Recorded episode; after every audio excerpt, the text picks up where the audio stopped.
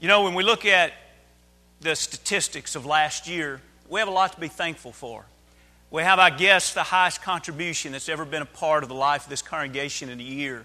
We have the highest one time gift that's ever been given. I guess our attendance numbers are among the highest that, that they have ever been. As you noticed in the bulletin, the last bulletin, the statistics that were given. You may have noticed, though, a, a particular statistic, and, I, and I'm not saying this to throw water on anything and, and to dampen a fire or spirit. I'm saying this because I'm asking you tonight will you be very fervent in prayer uh, with me in the next few weeks and even the months to come? If you'll notice, there was one statistic that took a real dive down this past year, and that is our baptisms right here in the life of this congregation. Our baptisms and our mission work continued about the same. There's always room for improvement. Uh, but our baptisms here at home, one soul is worth the whole world. So if you are one of the 19, that is a wonderful, wonderful thing. But yet it's been years and years and years since we've only had 19 baptisms at home. Uh, I remember in 2001 we had 52 baptisms in one year. Uh, that was when we were about half this size, and the town around us was about half this size, and yet we had less than half of those baptisms. I don't believe that all of ministry ought to be driven by numbers. I really don't. But when we look and say, How are we doing? What is it we need to place more emphasis upon? What is it maybe that we've kind of taken our eyes off the mark? The numbers help us evaluate that. And, and I hope that you'll evaluate your life I hope you evaluate the way you approach others. I hope you evaluate because some of us apparently have done something different. I promise you, I'm evaluating what I'm doing and I'm evaluating of how it needs to be done differently. And, and I ask you, let's evaluate our life. Have, have we been offering the invitations that we normally did in the past? Have we been following up with visitors? Have we been going out of our way to speak a good word for Jesus Christ. What was different in 2008 from the previous years? And we know, just as Paul said, we can water, we can plant the seeds, we can water, but it's God that gives the increase. And let's just make sure that in 2009, if the Lord wills time, that we're all doing our part, that we're doing everything that God gives us the opportunity to do. And, and then we'll let God take care of the rest. But let's be fervent about that. Let's be prayerful about it. And, uh, and, and, and very uh, serious in our self evaluation of, of what we can do and what needs to be different in our life. Just think in 2009, what is it that you can do that will make a difference in someone's eternity? What can you do in a year that will make a difference in somebody's eternity? What a beautiful, beautiful thought. Uh, let's do what we can do. You ever thought about professional athletes? Just that term tells us they are the best in the world at what they do. But yet, even though they are professionals, we see them year around practice, train, work out, listen to coaching, watch films. And that leaves me wondering if you're the best in the world at what you do, why do you continue to work at it? Could it be that you could be the best in the world at what you do, and if you ever cease to concentrate upon it and work at it, would you become less effective? And of course, surely all of us know that the answer to that is simply yes. Most definitely. I like the line by Yale Lary. He played for Detroit in the 50s. And he was really a, a pretty small guy, only about 5'11, 185. And he played safety. It wasn't called that in those days, but that's what he played. And for that time era, he had 50 interception, which was extremely high for that time era. During his time, he was chosen to the Pro Bowl nine times. He also was a kickoff receiver and had tremendous success there. But not only that, he also was a punter. And even in recent years, there have been experts that have said he was the greatest punter to ever play the game. In 503 attempts, he averaged 44 yards a punt. When asked to write an article about how to punt, he wrote a very detailed article, exact down to how he would touch his ring fingers together as he was waiting for the ball to be hiked. Before he lays out that detailed article, this is the last line before he goes through step one, step two, and step three in this article. And this is the line that introduces the step one, step two, and step three. The persons who will kick best, though, will be the ones who practices the longest. Isn't that interesting? A professional a professional saying, Let me tell you, even in the pros, who's going to be the best? It's going to be the ones that continue to work at it day after day after day. Here we are at the end of the year. 52 Sundays have come, and in just a few hours will have gone in 2008. What should be said tonight as we give a final address to 2008? I think about the Hebrew writer as he takes the great hall of faith. They weren't athletes, they were godly people that believed that living a godly life was worth every effort, every energy, every ounce of their being. And the Hebrew writer, beginning in the 11th chapter, gives a great definition of faith in 1 and 2. And then he begins speaking about Abel who worshiped by faith. And then he speaks about Enoch who walked with God. And then he speaks about Noah, even though he'd never seen a flood before. God asked him to do a tremendous thing. And even though he was the only righteous family left, he obeyed God. Abraham was asked to move. Leave his land. Where do you want me to go, God? I'm not telling you. Just leave, and I'll tell you as you're on your way. And by faith, he left his family, he left his home. He left riches behind. And he and his immediate family, they traveled where God asked them to go. And Sarah, by faith, she gave birth to a child when she was far beyond her, her childbearing years. And then, when God asked him to offer Isaac upon that altar, he proved his faith as he tied him up, laid him on that altar, and lifted a knife over him as God stopped his hand. We read down a little further about Moses. It was by faith that he chose the reproach and to suffer with God rather than to have the pleasures and the treasures of Egypt. We have all of this great hall of faith. And now, if you have your Bible open, I'd like for you to see what is that transition going to be as we come out of that hall of faith and we go into the 12th chapter. What's that transition? In other words, all of those things that have been said about these great individuals of faith in the 11th chapter, what does that mean for me?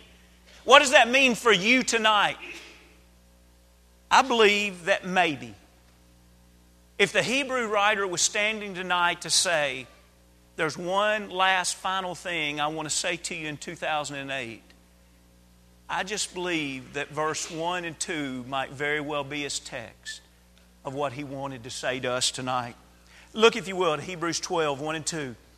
He's talked about the hall of faith, and now we read, Therefore, he's linking what has just been said with what he's about to say.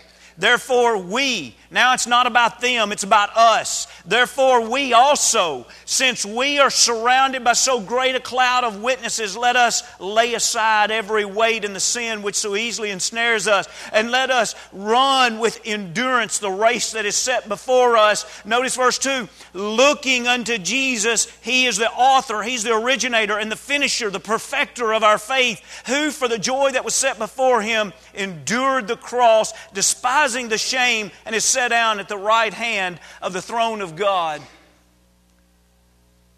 What is it that I need to know tonight?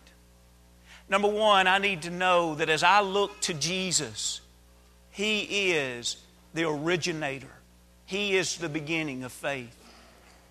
Tonight, I want to ask you are you saved? What better question to ask? Here we are closing out a year. If the Lord wills time in a few days, we're looking at a new opportunity of a year in front of us. And the question that, that demands my response Am I saved? Jesus, he says, look into Jesus. He is the beginner, He is the originator of faith. But the question is, that is a true statement, but the question is, is it true for you? Is He the originator of your faith? Can you say, Jesus Christ is my Savior? I have surrendered my will to Him. I have done what He's asked me to do to be saved by His grace. And because of my response to His grace, I'm saved. In a few minutes, we'll sing a song of encouragement.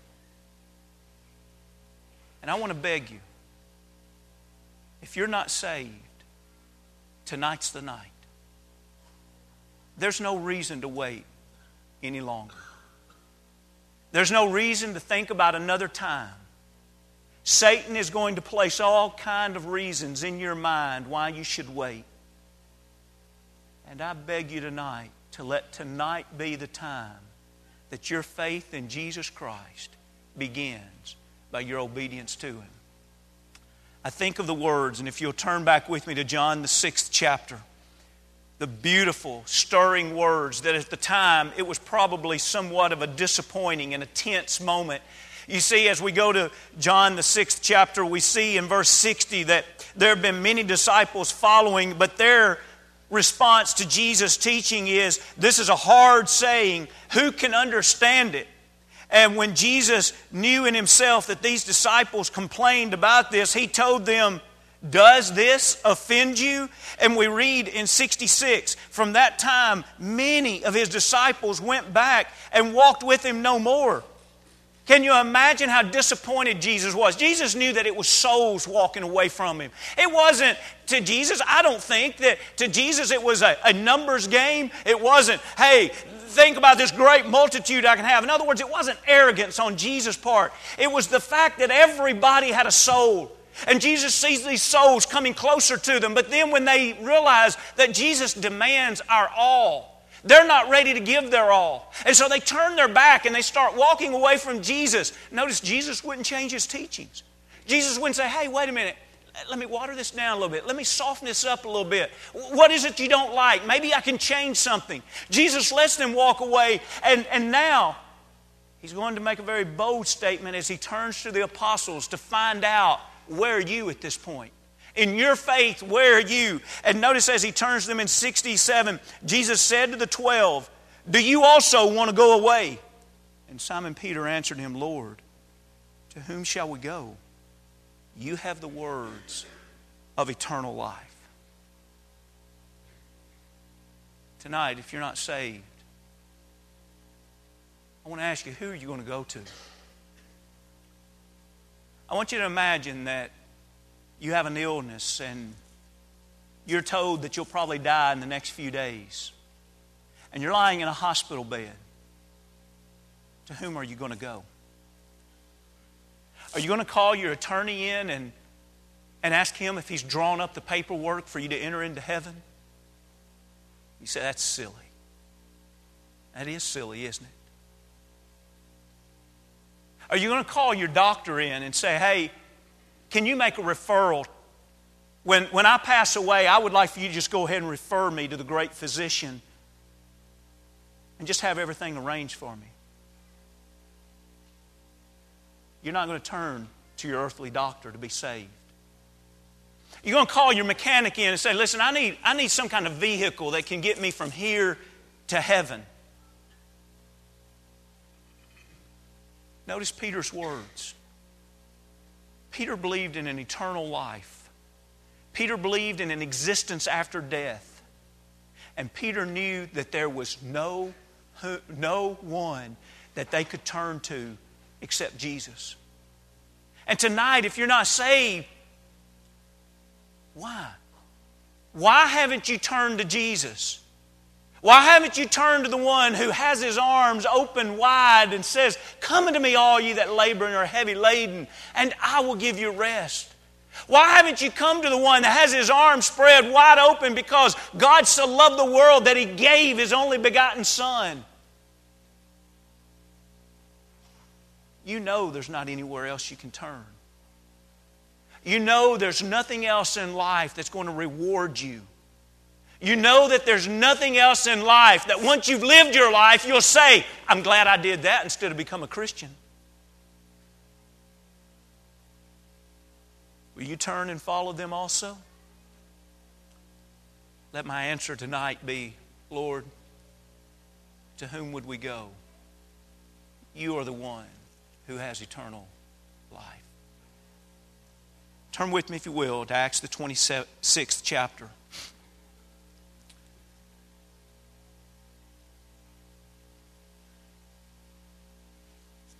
If you're here tonight and you're not saved,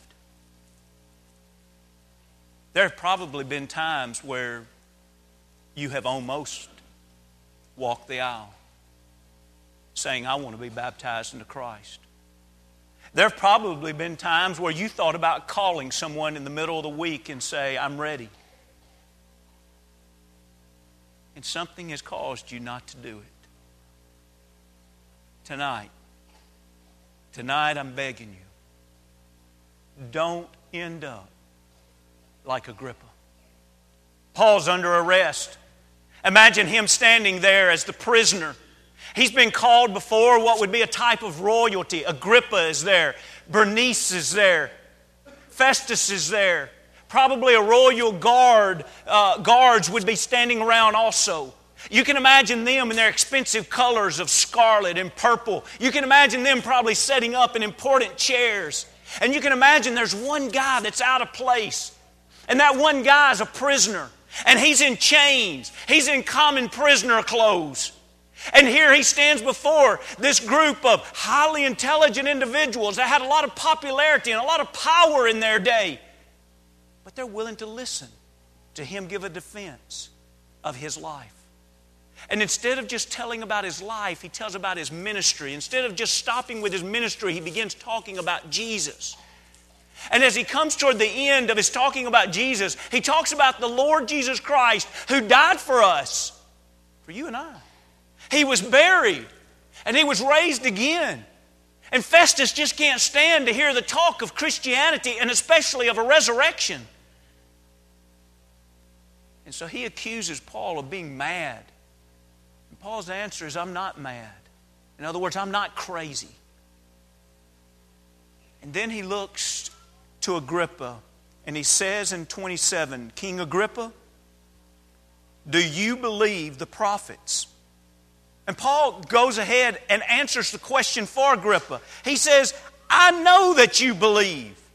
Because if you'll notice, at the end of 26, the previous verse, he said, Since this thing was not done in a corner.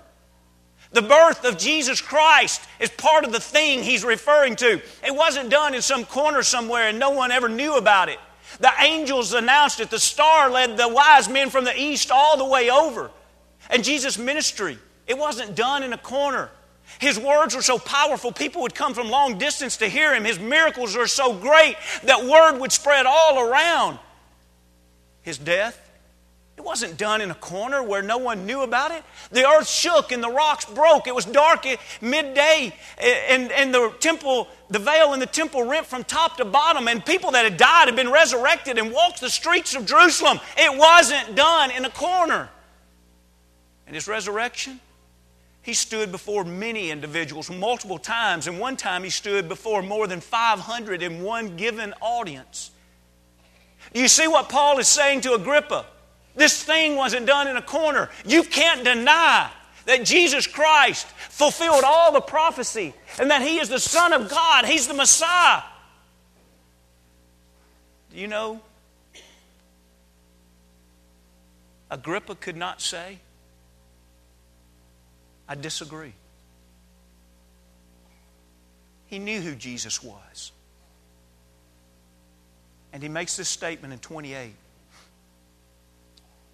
Agrippa said to Paul, You almost persuade me to become a Christian. Some of the saddest words that we'll read in the Bible. Agrippa, what's going to be your response to Jesus? you almost persuade me be a Christian.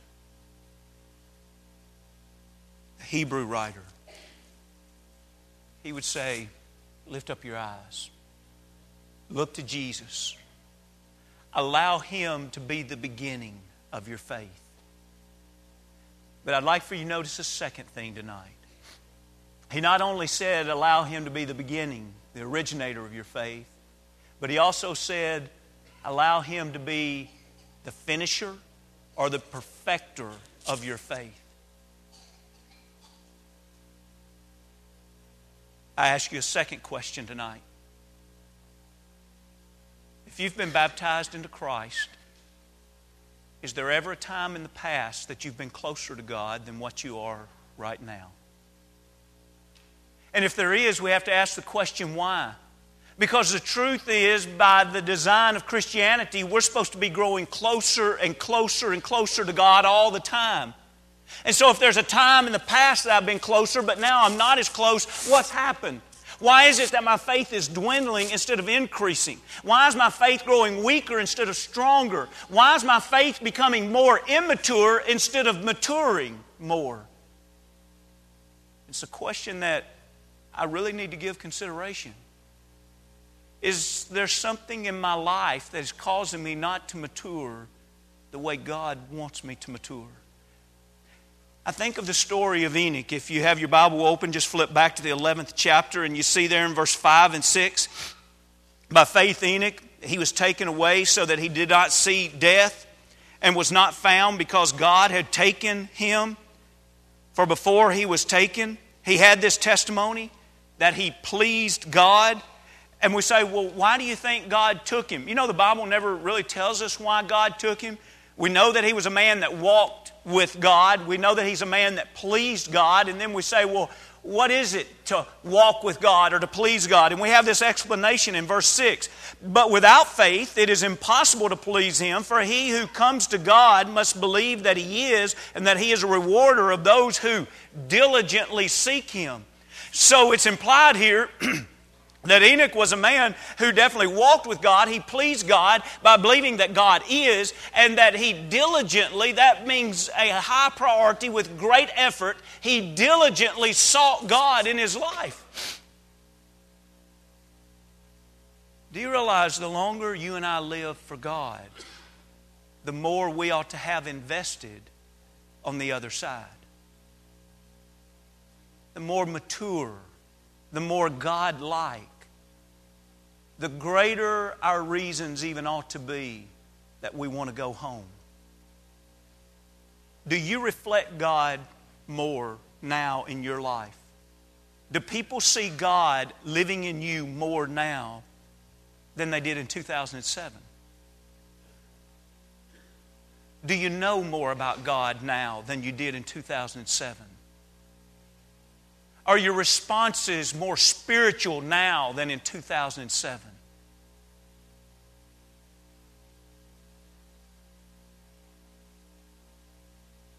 Is your heart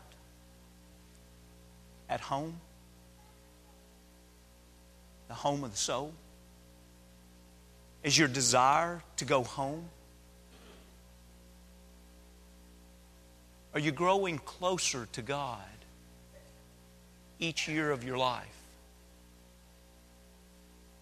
It's wonderful to start the Christian life, but we're supposed to be more and more complete each year. More and more like our Savior. Why? According to verse 1, there's a cloud of witnesses that surrounds us. I don't claim to understand what that phrase means.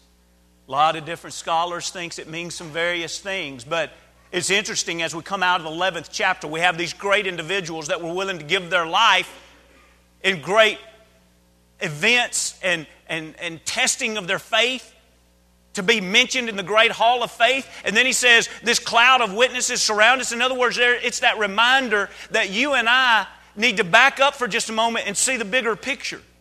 The bigger picture is that when we're part of the Christian faith, we're a part of something that is greater than us individually. It, it's kind of like being a team with people that have gone on before us, and the baton is being passed down and passed down. Or maybe we could say it's like you and I being in the middle of a stadium, and right now we're alive. We're in the Christian faith. We have our eyes set upon the Lord, and we're fighting Satan. But there are those in the stands that they've done their part. They've lived it, and they believed it enough that they lived it and they died. They died living the Christian faith. And that cloud of witnesses is gathered around us saying, It's worth it. Don't give up. The times when you feel like you're the only one, can you, in your mind's eye, look up into the stadium and can you see Noah saying, It's all right if you're the only one? At the time, it feels like God is just asking too much. Can you imagine looking up in the stadium and seeing Abraham with a lifted knife over his son and saying, I understand how you feel, but trust God? Can you imagine a time when the world just looks like it would be so much fun? And you look up in the stadium and you see Moses say, Don't be deceived. Satan is trying to trick you. There's a cloud of witnesses, and the word witness in its root form in the Greek is the same word we get martyr. In other words, they believed in a cause that they were willing to give their life for. And we have a cloud of witnesses that says it's worth it to live and to die for the cause of which you're invited. What's that cause? Look at Jesus, the author and the finisher of our faith.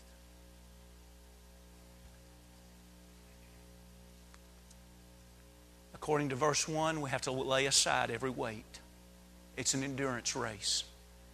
Some things may not even be sin in and of themselves, but they may cause us to stumble in the Christian walk. What is it that if you look back honestly in 2008, if you took some of those things out of your life, you would grow closer to God? For some of us, we could probably say if I watched a little bit less TV, if I surfed the web a little bit less often, maybe some of us, if we just said, if, if I just had a little bit more discipline to, to study and, and learn the will of God better? What is the weight that we need to say? I can't run a marathon carrying 30 pounds. I need to take this weight and I need to set it down because I want to begin this race and I want to finish this race. We've got to lay aside those weights, but we have to lay aside, he says, every sin that so easily ensnares us. We can't play with sin. Once we start playing with sin, it easily ensnares us. It's a trap that if we say, I want to pick it up, we're saying, I want to be trapped. And the Hebrew writer says, lay aside the weight, lay aside the sin. Put your eyes on the Lord. And if you haven't begun, why not repent of sins? Why not confess that Jesus Christ is the Son of God? Why not be baptized into Christ tonight? Why not come out of that water with your eyes set upon Jesus and say, Lord, I believe. Help my unbelief. Lord, I'm giving you my all. Walk with me as I walk with you or if you've begun that journey and sin has separated you, wouldn't tonight be a wonderful night to say, I want relief from that nagging feeling that I don't think I'm saved?